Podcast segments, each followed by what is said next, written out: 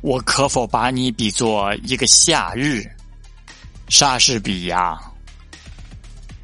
我怎么能把你比作夏天？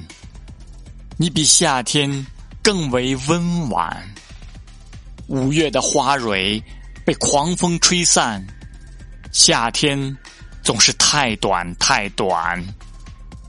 太阳是那么酷烈，但也会被云朵遮掩，被无常的世事所摧折，再也没有芳艳，直至凋残。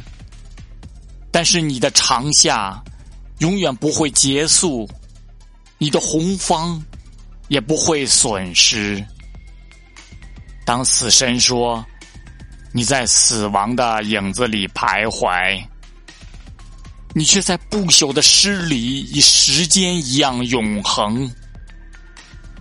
只要人类存在，只要人还有眼睛，这首诗就将永远存在，并且带给你永恒。